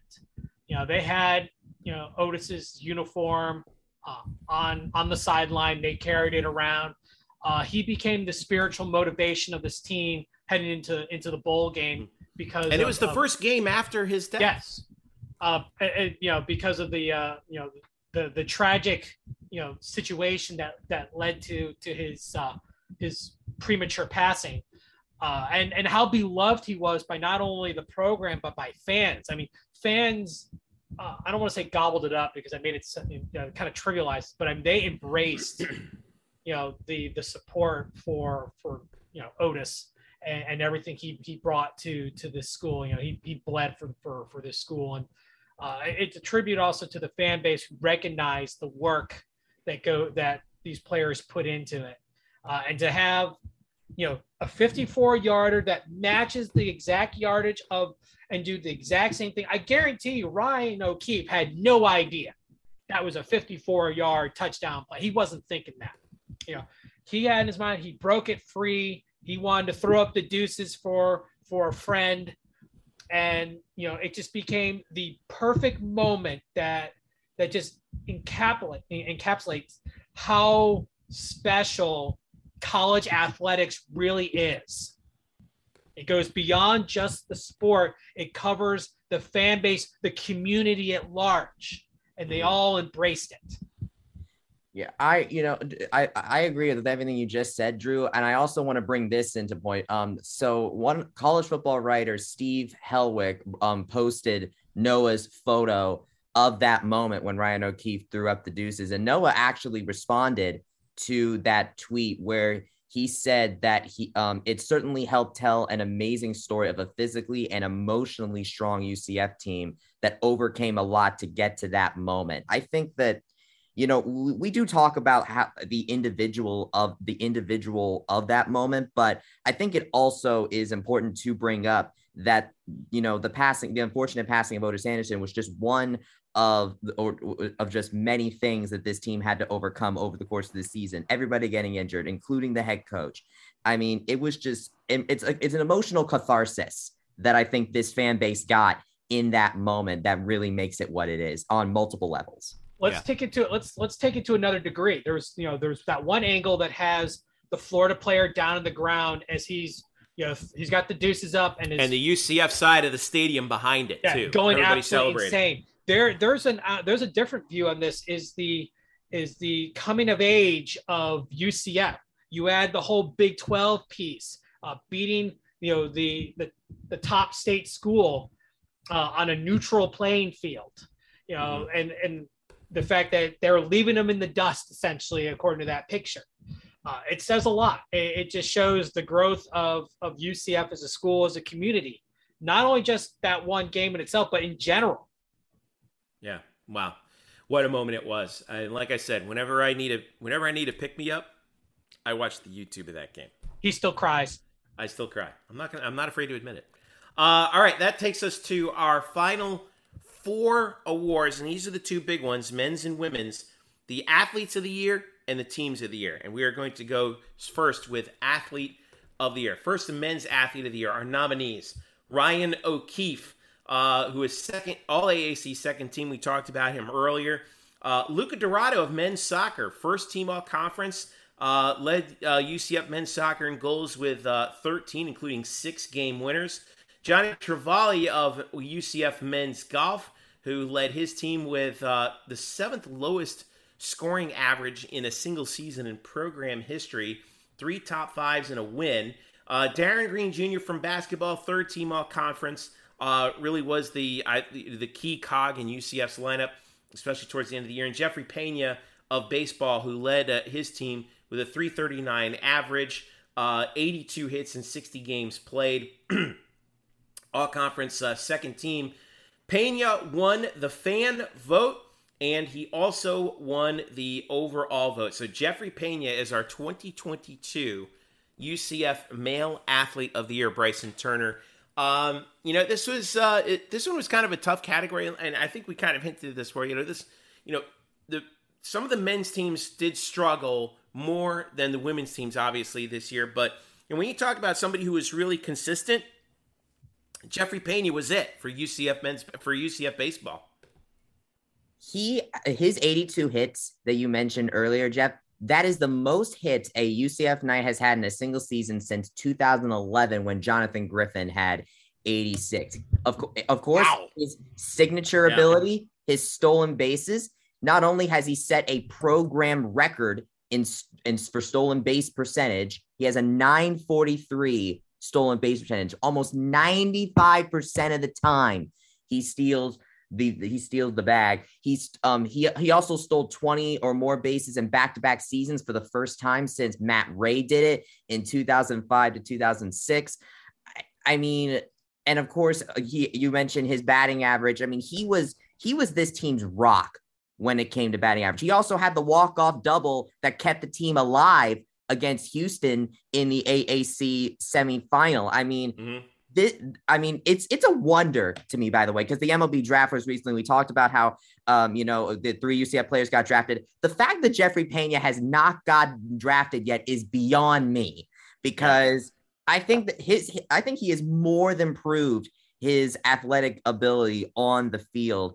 And i really do think he deserves a shot to prove himself in the in the professional system. And this season is just a showcase as to what he can really bring to that and he had really helped get this UCF baseball team as far as they did. Right. If this team is in the regionals, this is not even a conversation. It's an easy yeah. win for him. I think that's the only reason that people may not be aware. See, he's such a quiet guy too. Doesn't really bring attention to himself. He just did his job every day.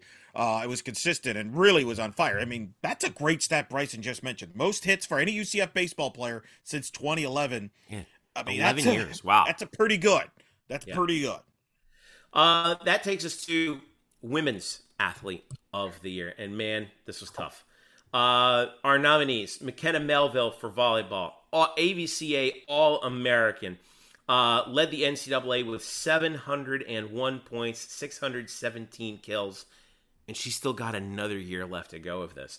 Uh, Diamond Battles of basketball, the uh, another All Region player, AAC Player of the Year, AAC Defensive Player of the Year, most outstanding player of the American Championship. Unanimous first team all conference. We miss you, Diamond. Uh, Pat Pidden of golf. Six top 10 finishes. AAC player of the year. Uh, helped UCF to a final ranking of 35 in the golf stat rankings. Rayniah Jones, the star of stars. Rayniah herself. Uh, bronze in the NCAA track and field championships. Uh, set a new program record in the 60 hurdles MVP of the AAC indoor meet with four goal four goals in total this year, three indoor, one outdoor. Um, boy, is she gonna be fun. I can't wait to see her in, on Team USA in 2024. I'm not. It's gonna happen. I'm putting it out there into the universe. And Jada Cody of softball, another All American. D1 softball first team, softball America second team All American. Ranked the 21st best player in the country according to D1 softball, the most outstanding player of the AAC uh, tournament. First team all conference. Uh, broke records left and right, including Stephanie Best's RBI record. Jada won the fan vote and she won the overall vote. Our 2022 UCF Women's Athlete of the Year, Jada Cody of UCF softball, Eric Lopez. Well deserved. I uh it's a well honored deserve well deserved honor when uh you are mentioned now in the same sentence as a Hall of Famer like Stephanie Best, you're doing some pretty good things, and that's what Jada Cody's doing, breaking the RBI record, home run. She does the home run RBI, but she also catches. Remember, Gianna Mancha Mhm.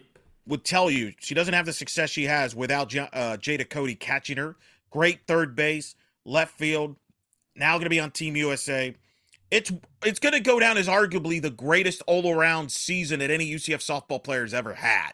That's how big of a year Jada Cody had, and historic year she had. Well deserved honor in a maybe the most stacked category in the history of the Bannies and moving forward, considering the list. That was Yeah. an insane list of nominees, uh, future Hall of Famers, All Americans, you name them, are in that category, Jeff. It's the biggest, without question, the most stacked category ever that we've ever Yeah. done in the, since we started the Bannies. And we didn't Remarkable. even mention the fact that AAC goalkeeper of the year, Caroline Delisle, didn't even get nominated. That's how stacked this category is. And by the way, this is an interesting stat that I saw that I remember. If you remember last year, Rayniah Jones took both the breakout athlete of the year and the female athlete of the year. Second year in a row in a row that the same athlete took both awards. Yeah. Uh, that takes us to our last two awards of this week of this year's Black and Gold Banneret Awards, the men's and women's teams of the year. We start with the men. Uh, UCF Golf nominated. Uh, made the NCAA region as an 11 seed, five top five finishes, and a win at the Hartford Hawks Invitational back in September. UCF baseball finished 35 and 25, but that was good enough for second in the American. They were one win from the American Championship, and they got a win over eventual national champion Ole Miss. And UCF football uh, finished nine and four despite a slew of injuries in that Louisville game. Uh, won the Gasparilla Bowl over Florida, of course, first time beating the Gators, and finished with a people forget this a seven and zero record at home. They protected the home turf. Baseball won the fan vote, but it wasn't enough to overcome UCF football, the men's team of the year for 2022. Uh, Drew, you touched upon some of this earlier, but it bears uh, reiterating here. Um, a phenomenal coaching job combined with some, uh, you, you know, real team. I, I thought it was a real team effort by uh, a lot of these guys stepping up and rallying. You know, we saw that in the uh, in uh, our time in the documentary how you know this team was decimated after that Louisville game, and they lose the two straight games. Louisville, Navy, and man, it looked like it could have fallen apart, but the coaching staff kept them together. The players themselves rallied around one another, and it ended in and it ended with one of the most remarkable moments in UCF uh, athletics history in beating Florida. Oh yeah, no one was safe that season. Uh, you know, no player was safe. No coach was safe. Gus Malzahn having a broken leg Yeah, uh, and having to to coach on a scaffolding, basically, you know, with a table. Uh, you know, uh, no crediting is safe. Hi, I'm Eric Lopez. Nice to meet you. Uh, you know, nothing, nothing was I'm- safe. even the PA announcer got hurt and had to miss a game. Yeah, even the PA announcer had to miss time. I mean, nothing was safe at UCF football. And you know what? They rallied, they excelled. And it could have been far worse. And this, this is, goes back to why guys like like a guy like T. Will won assistant coach of the year. You know, and Gus Malzahn won coach won head coach of the year. They could have packed it in right after that Louisville game. You know what? Let's just Mikey Keene's gonna be our guy. We're just gonna work on developing. No, they didn't Could have played out the string, but they did not do that. Yeah, they didn't work on developing. They worked on winning, and they did. You know, they you know, sure there was a there were a play or two away from having 11 wins, but I think people forget that that that Navy game was was just a couple of plays away from being a win, and then obviously that Louisville game was was uh, you do that nine out of ten times, it's probably going to end up a little bit different. hmm Uh, so you know, it's just I, I think people you know don't give that enough credit, and and let's give baseball you know credit. They also dealt with a lot of injuries, and it, it derailed the system, the season. The big difference was UCF got that bowl win at the end of the year, ended on a high note, defeated Florida. I think if they lost that game, baseball probably would have won this award. Or at least Yeah. it would have been really much more interesting debate there. Uh, by the way, Drew, I'm, I'm really proud of you. You didn't nominate yourself for Moment of the Year for appearing on of Time. I mean, I thought I was I would have voted for you there. Interview of the year, soundbite of the year. Yes. I, well, I well, here- here's an interesting thing that you bring up, Eric. Though is let's say UCF had beaten, I don't know, Mississippi State in the Gasparilla Bowl. Probably not as big of a moment. Do you think? Correct. Uh, probably, it's- pro- it's probably about they the don't win that award. Well, I don't know about they. They might still win the award because you still win a bowl game. But I don't think this game, like for example, I don't think it wins Game of the Year. I mean, the reason it wins Game of the Year is because it's Florida. That wasn't a great game. Like the Boise game, you could argue is a better game. But Got my vote. Right, you voted for I that. do. Uh, but the Florida game has more significance because of who it is and it's the bowl and stuff like that. So, uh, yeah, I think the opponent played a big role on that.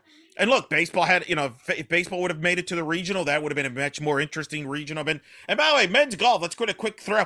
Got in as one of the last four teams in. Not a lot of people expected. That was dramatic. I mean, under the radar, but they got in for Bryce Wallor. That's big for him to get to the tournament again for their program with the players they have. So, um, you know, each each team kind of had something to be proud of. Salvaged, I think, this season. I know, meant you know, baseball wishes they could have, you know, some of the non-conference games kind of did them in, but they uh, it was a lot of adversity this year on the men's side. Hopefully, let's hope for a healthy men's sports calendar year coming up for UCF. Yeah, in more ways than one. And that takes us to our final award of the year, which is the Women's Team of the Year. We've talked ad nauseum in this podcast about how great of a year it was for UCF women's sports all the way around. The nominees, you could probably list them off, you know, but you know, without me having to do it.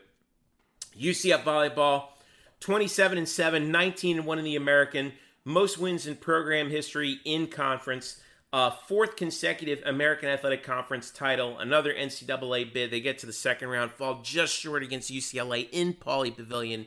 So close to getting to that second weekend in five sets. UCF women's basketball, what a year for them, winning the double regular season and con- and and tournament title in conference, 26 and 4, 14 and 1 in the American. Won their first NCAA uh, NCAA tournament game against Florida, and again came so close against UConn uh, in the second round uh, from pulling off what could have been the, the the upset of program history, if you ask me. Women's golf uh, made the NCAA tournament for the third straight time, eighth in the last eleven seasons under Emily uh, under Emily Marron. Uh, finished 11th in the Ann Arbor Regional, seven top fives and two tournament wins. And UCF softball, of course, which we've talked about, 49 and 14 on the year, regular season and tournament championship. First time they've done that since 2015. Hosted a regional for the first time, won a regional for the first time. Yeah, sure, they ran into Oklahoma in the second round. Oklahoma probably could beat the New York Yankees if you give them a chance. Uh, they- paying players like it. and you see. NIL, NIL baby. Wow! NIL. Oh, man. What? What? Shots And fired. UCF just shots are fired in the direction of of Norman, Oklahoma. From Just Eric kidding. Lopez. UCF track and field. Let's not forget this team had a hell of a year. Pulled the double themselves, outdoor and indoor champions. Just the third time in program history that they've done that. First time since they've joined the American. Uh, and numerous, numerous athletes going to the NCAA championships. The winner, 97% of the fan vote. And of course, they win the overall vote from us, UCF softball. Uh, could, this one could have gone a bunch of different ways, but I, Eric, I think the fact that they won that regional, they got over that hump, you know, that a lot of UCF teams are trying to have been trying to do over the years, basketball, volleyball among them. You know, they were the first ones to do it, and they and they did it in spades. What a year for Cindy Ball Malone and everyone at UCF softball. Yeah, that's what separated them from the pack. Uh, was the fact they got to host a regional, win the regional, and advance to the super regionals, which is basically the round of 16. To put that in perspective, since 1999, where pretty much all sports went to the field of 64, only five now UCF teams in a field of 64 tournament have advanced to a round of 16. The women's tennis uh, with Brian Kanyeko last couple of years, which uh, as well as women's soccer in 2011 when they got to the quarterfinals and then They got to the 2014. Elite Now, I want to mention people are going to wait a minute. What about men's soccer? They meant to two Sweet 16s. those were 48 team field and a 36 team field. Not that that means that you know it's still a big accomplishment, but just you know 64. So overall, Got buys a couple of times, I think. Too, correct. Got So the buy in uh, 19. Slightly easier path. Still though, if you want to include them, seven UCF teams ever have gone to the round of 16 or super regional in the history in Division One era. That's incredible, uh, and that's what separated them. And this team won. A, uh, Bryson, you were there. The, the, the- there was a romantic part of this. Like, it- you know, we've seen this very rarely. We saw this with football in 17, how the city, the community, casual people jumped on the bandwagon. Uh, to some extent, men's basketball in 19. This softball team grabbed a lot of people's attention uh, and, and, fanfare that uh, we haven't seen very often and really is going to pay off here moving forward. They picked up a lot of fans. Yeah. I think the the big appeal you mentioned what's what separated them from the pack, and I actually think that it comes to it comes to this reason is they went where they went where no where they had not gone before, and let me explain. So UCF volleyball, great year. They've been to the second round before. They still didn't get past it. UCF women's golf, they've been to the regional plenty of times under Emily Marron. You know, there's nothing new, nothing new there. It's still amazing, but nothing new. Women's basketball, they did make it to the NCAA tournament before. They just got their first win. And I do, and they did get a vote in the category. And I do agree that women's, and I think that women's basketball is a clear number two here. Then, but the, and then you have track and field, who of course are, are coming off of Rayniah Jones. They've sent athletes to the NCAA championships before. Nothing new there. What is new is UCF softball not only hosting a regional, but winning it and going to the super regional for the first time ever. It doesn't matter if they go up against the 1920 New York Yankees or whatever. Um, they they went where they have never gone before, and people are attracted to that. This is something that they've never done, and the, the fans were a part of that. They embraced that and that's what really separates them from the separates them from the pack and why they doing it in dramatic ways too. Many, Yeah. like mentioned the Georgia game, the Michigan game, similar to the football team in 17, right? South Florida game, very dramatic. Memphis, dramatic. Peach Bowl, dramatic. Uh, th- there's some a flair for that. Drew, Drew, I mean, am I right on this? I mean, there's this team. This team uh, attracted non-softball fans, casual fans that a lot of UCF fans supported there, but non-UCF fans too so get, jumped on this team. I mean, there were a lot of people that were happy in in the non-UCF fans in softball that they got an opportunity to host. They, they people got behind them. Well, one, you know, everyone likes a winner. You know, it's easy to follow a winner, and and you know the the team was winning. That helps. One, two, they were in the spring. Uh, there was less competition. You know, look at volleyball was stuck being behind football. Football, while not winning so much, takes up a lot of attention and time. You only have so much to give. So that hurt volleyball's uh, numbers. Because I mean, look what they've done. I mean, the, to say that they're a dynasty in the American is, is a very accurate statement. They are a, a you know, they are a viable dynasty in the conference, and what they've done is nothing short of amazing. But it's overshadowed by the fact that you know people pay attention to other sports first. You know, soccer, you know, never really got the due attention it deserved when it was having its heyday because of when they were playing. So softball took advantage of the fact that there was really nothing going on at that time. You had them in baseball and track, and softball is the easiest found. And I think the other X factor is ESPN Plus. Uh, the exposure that comes Good point. With with ESPN Plus has been able to bring in casual fans because here's the truth: softball is actually a lot of fun to watch. Uh, it's faster than baseball. Uh, it, it, the nuances of the game are, are different, and it's it's easy to really enjoy and get into.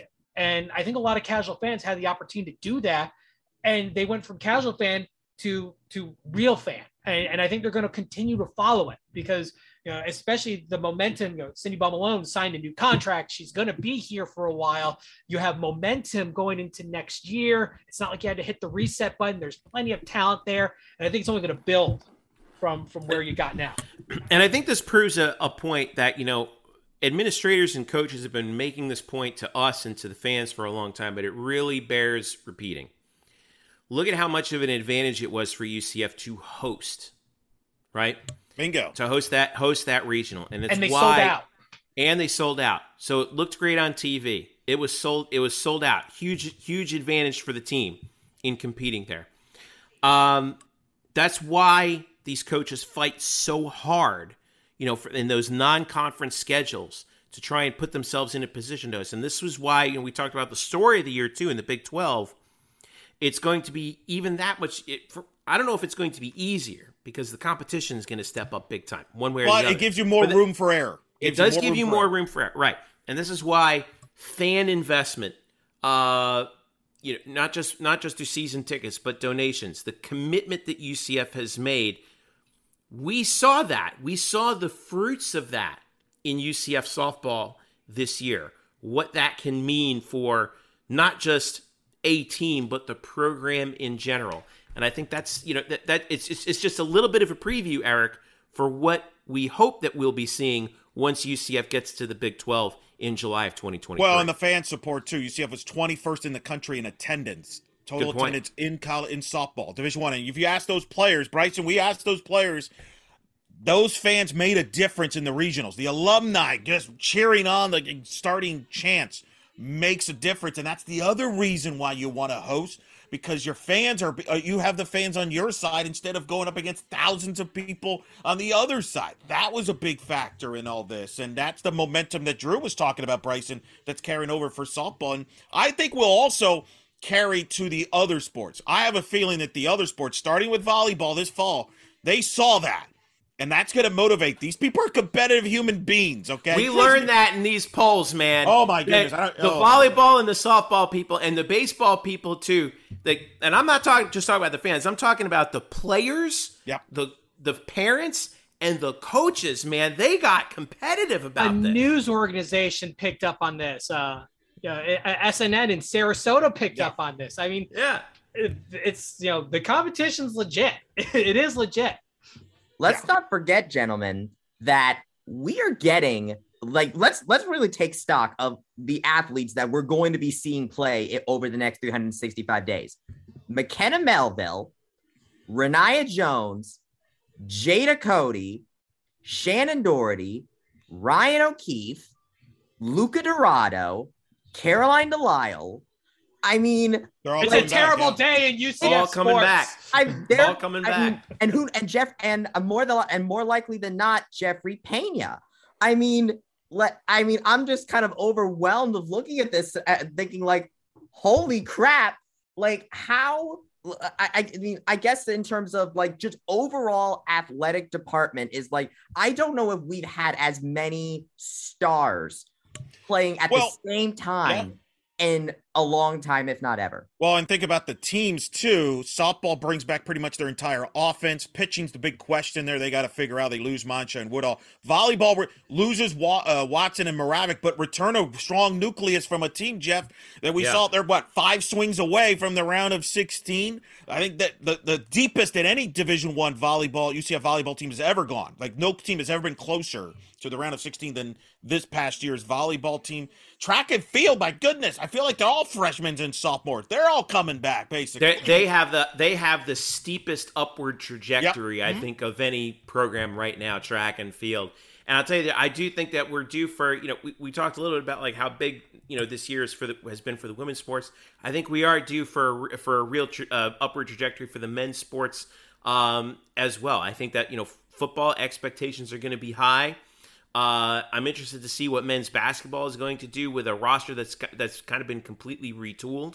Um, you know, what are we going to see from men's soccer? I know that I- know that you know Coach Calabrese. I that's the half, team half I think the is roster is going to be new. The American Right. is, uh, even though it's the same league, it's a in a way It'll be a new little league. tougher with those Yeah, new teams. yeah. Yeah. with you know FIU joining joining the fray in Charlotte uh, and a couple others. It's going to be uh, it's going to be wow. We have a lot to look forward to in 2022, 23, and uh, man, what a year to go into! It's our last year in the American. You guys remember how we did in our last year in Conference USA? How many conference championships UCF won? I remember we got screwed in Tulsa in football. I do recall that. I still think that some guy jumped off the sidelines and made a tackle on that championship game. So I, something weird. I, I, so I think women's soccer may have won the conference title there. Volleyball was in the title game, I think, that year. Uh, It's no different than when they left the Atlantic Sun. You know, they they were dominating that conference too Yeah. when they moved on. It's going to be interesting, though. And by the way, something to keep in mind: this is the last year the UCF will get to host any con- potential conference championship games. Like in football, this is it because the Big Twelve in football plays in a neutral field. Uh, all the all the other sports are on neutral fields in the Big Twelve. So this is the last time you could see UCF po- potentially in football or men's or women's soccer uh, host a conference championship game. Yeah, that's a good point. Oh man, all the other sports you just uh, bummed me out saying are not that, happening. Well, I mean, I, I you know there's other story. The, the thing uh, we got to get through. By the way, we said this last year. You did not come through on this. Uh-oh, You are you are you you are our Tampa Bureau. bureau. We got to get you out to see McKenna Melville in person. Maybe not if you can't make it here. You got to go watch her in Tampa. You know, so especially this will be the last time UCF USF playing in conference. You know, UCF's going to a, re- uh, the Amer- uh, the Big Twelve. USF's you know going to stick. You know, going to get beat up by FAU now for the next decade. But you got we got to get you out to some of these Olympic sports. That's the goal here. That's the new Well, goal. I we made we made improvements from the first year to the next year. So if, if we make incremental improvements, that's what matters. I, I tried to get to a volleyball match uh, during one of the the football Saturdays. I think it was the Boise State day. Uh, didn't quite work out. That day kind of went a little bit sideways for obvious reasons. yeah, it's like- Uh, so uh, that didn't happen. But yeah, I, I, I yeah. Um, if you haven't been to a volleyball match, she's a living legend. She's arguably top, Do it now. do it now. You have she may be top three athletes ever to you know play at UCF period and dominate her sport. You know her She's Michelle Akers and- 510 kills away from top 10 all time. Yeah, I mean we're Division we're One, talking regardless of about an era. all-time Great. You, know, you Yeah. may you may think like Blake Bortles is the best ever, but you know McKenna Melville is looking at all time ever in NCAA. We're you know we're, we're talking major record books. Uh, so I mean, you don't get that every day. Yeah. So if You get a to chance, watch her. go. You get to watch her. Jada Cody, UCF. Oh, they're going to be in Clearwater for the ESPN tournament. Uh, Mr. Drew Glukoff. That could be right up your valley as well. We got a lot of About options for you. Forty-five minute to an What hour we've drive. learned, what we've learned is we're not going to send you to men's basketball. We, we did learn that lesson. Uh, Let's not forget with McKenna that last year McKenna had a had a major case for female athlete of the year last year, but she ran into Rayniah Jones breaking out breaking out. This year she ran into Jada Cody breaking a long a long-standing record. I mean, I'm I think this could be McKenna Melville's year coming up, barring some other barbar uh, like just Herculean achievement that I can't ever even fathom Problem is she's too good, and her numbers are too We good. take her for granted, is what you're telling me. I well, listen. One thing we do not take for granted is you, the fans, helping us out with these awards. You've been great the last three weeks in voting for. We really appreciate Record breaking everybody. uh, Rec- voter yes. turnout, by the way. Thousands, Record-breaking thousands. voter Insane numbers. Like, our, I mean, my goodness. It's insane. Really appreciate it to you. Really appreciate it to all the athletes who shared our content on social media and campaigned a little, bit. champagning and campaigning, as as uh, as Jalen Rose likes to say. We really appreciate you guys doing that for us. That's tremendous, and the teams as well, the coaches, uh, the administrators, the assistants, everybody. You know, we do this for you guys because we want to honor the achievements that you've made in the course of in the course of your year. So congratulations to all of you and we look forward to a lot of fun in 2022 uh, 2022 2023. So, with that, we conclude the 2022 Black and Gold Banneret Awards show, which means we put a final bow on the 2021 2022 athletic year at UCF, which also means we start next week our look ahead to the 2022-2023 year and we start looking at some football preview content andrew because we've got to you know we got some stuff coming we got media day for the conference coming up. We're going to have media day at ucf coming up i think fairly soon. We haven't seen i haven't seen a date yet on that but uh, we're expecting it to come by pretty soon. Um, you know we're, do- we're already doing we're, we are already being asked to vote in like preseason polls and stuff um, and uh, yeah, like this is gonna st- it, it- it's gonna start to get it's gonna start to get real next week. We make the transition from the end of one year to the beginning of the next. There- there's no rest for the wicked, and you know That's we- why Kyle's not here. He's just camping out for the, you know, for the for getting ready for practices and everything. He's probably camped out somewhere. Yeah, he's hang- he, he and, and Trace Trolko have tents set up waiting. I got. Well, right outside the Wayne Densch. Yeah, Yeah, we'll leave it right there. But we are so thankful to you, and I am thankful to you guys, Eric, Bryson, Drew. Thankful to Kyle. Thankful to Derek. Thankful to Noah. Thanks to all the uh, you know, Jeremy and Danny who were with us earlier this year. Um, you know, everyone who has helped us out with content. Thankful to the SIDs at UCF.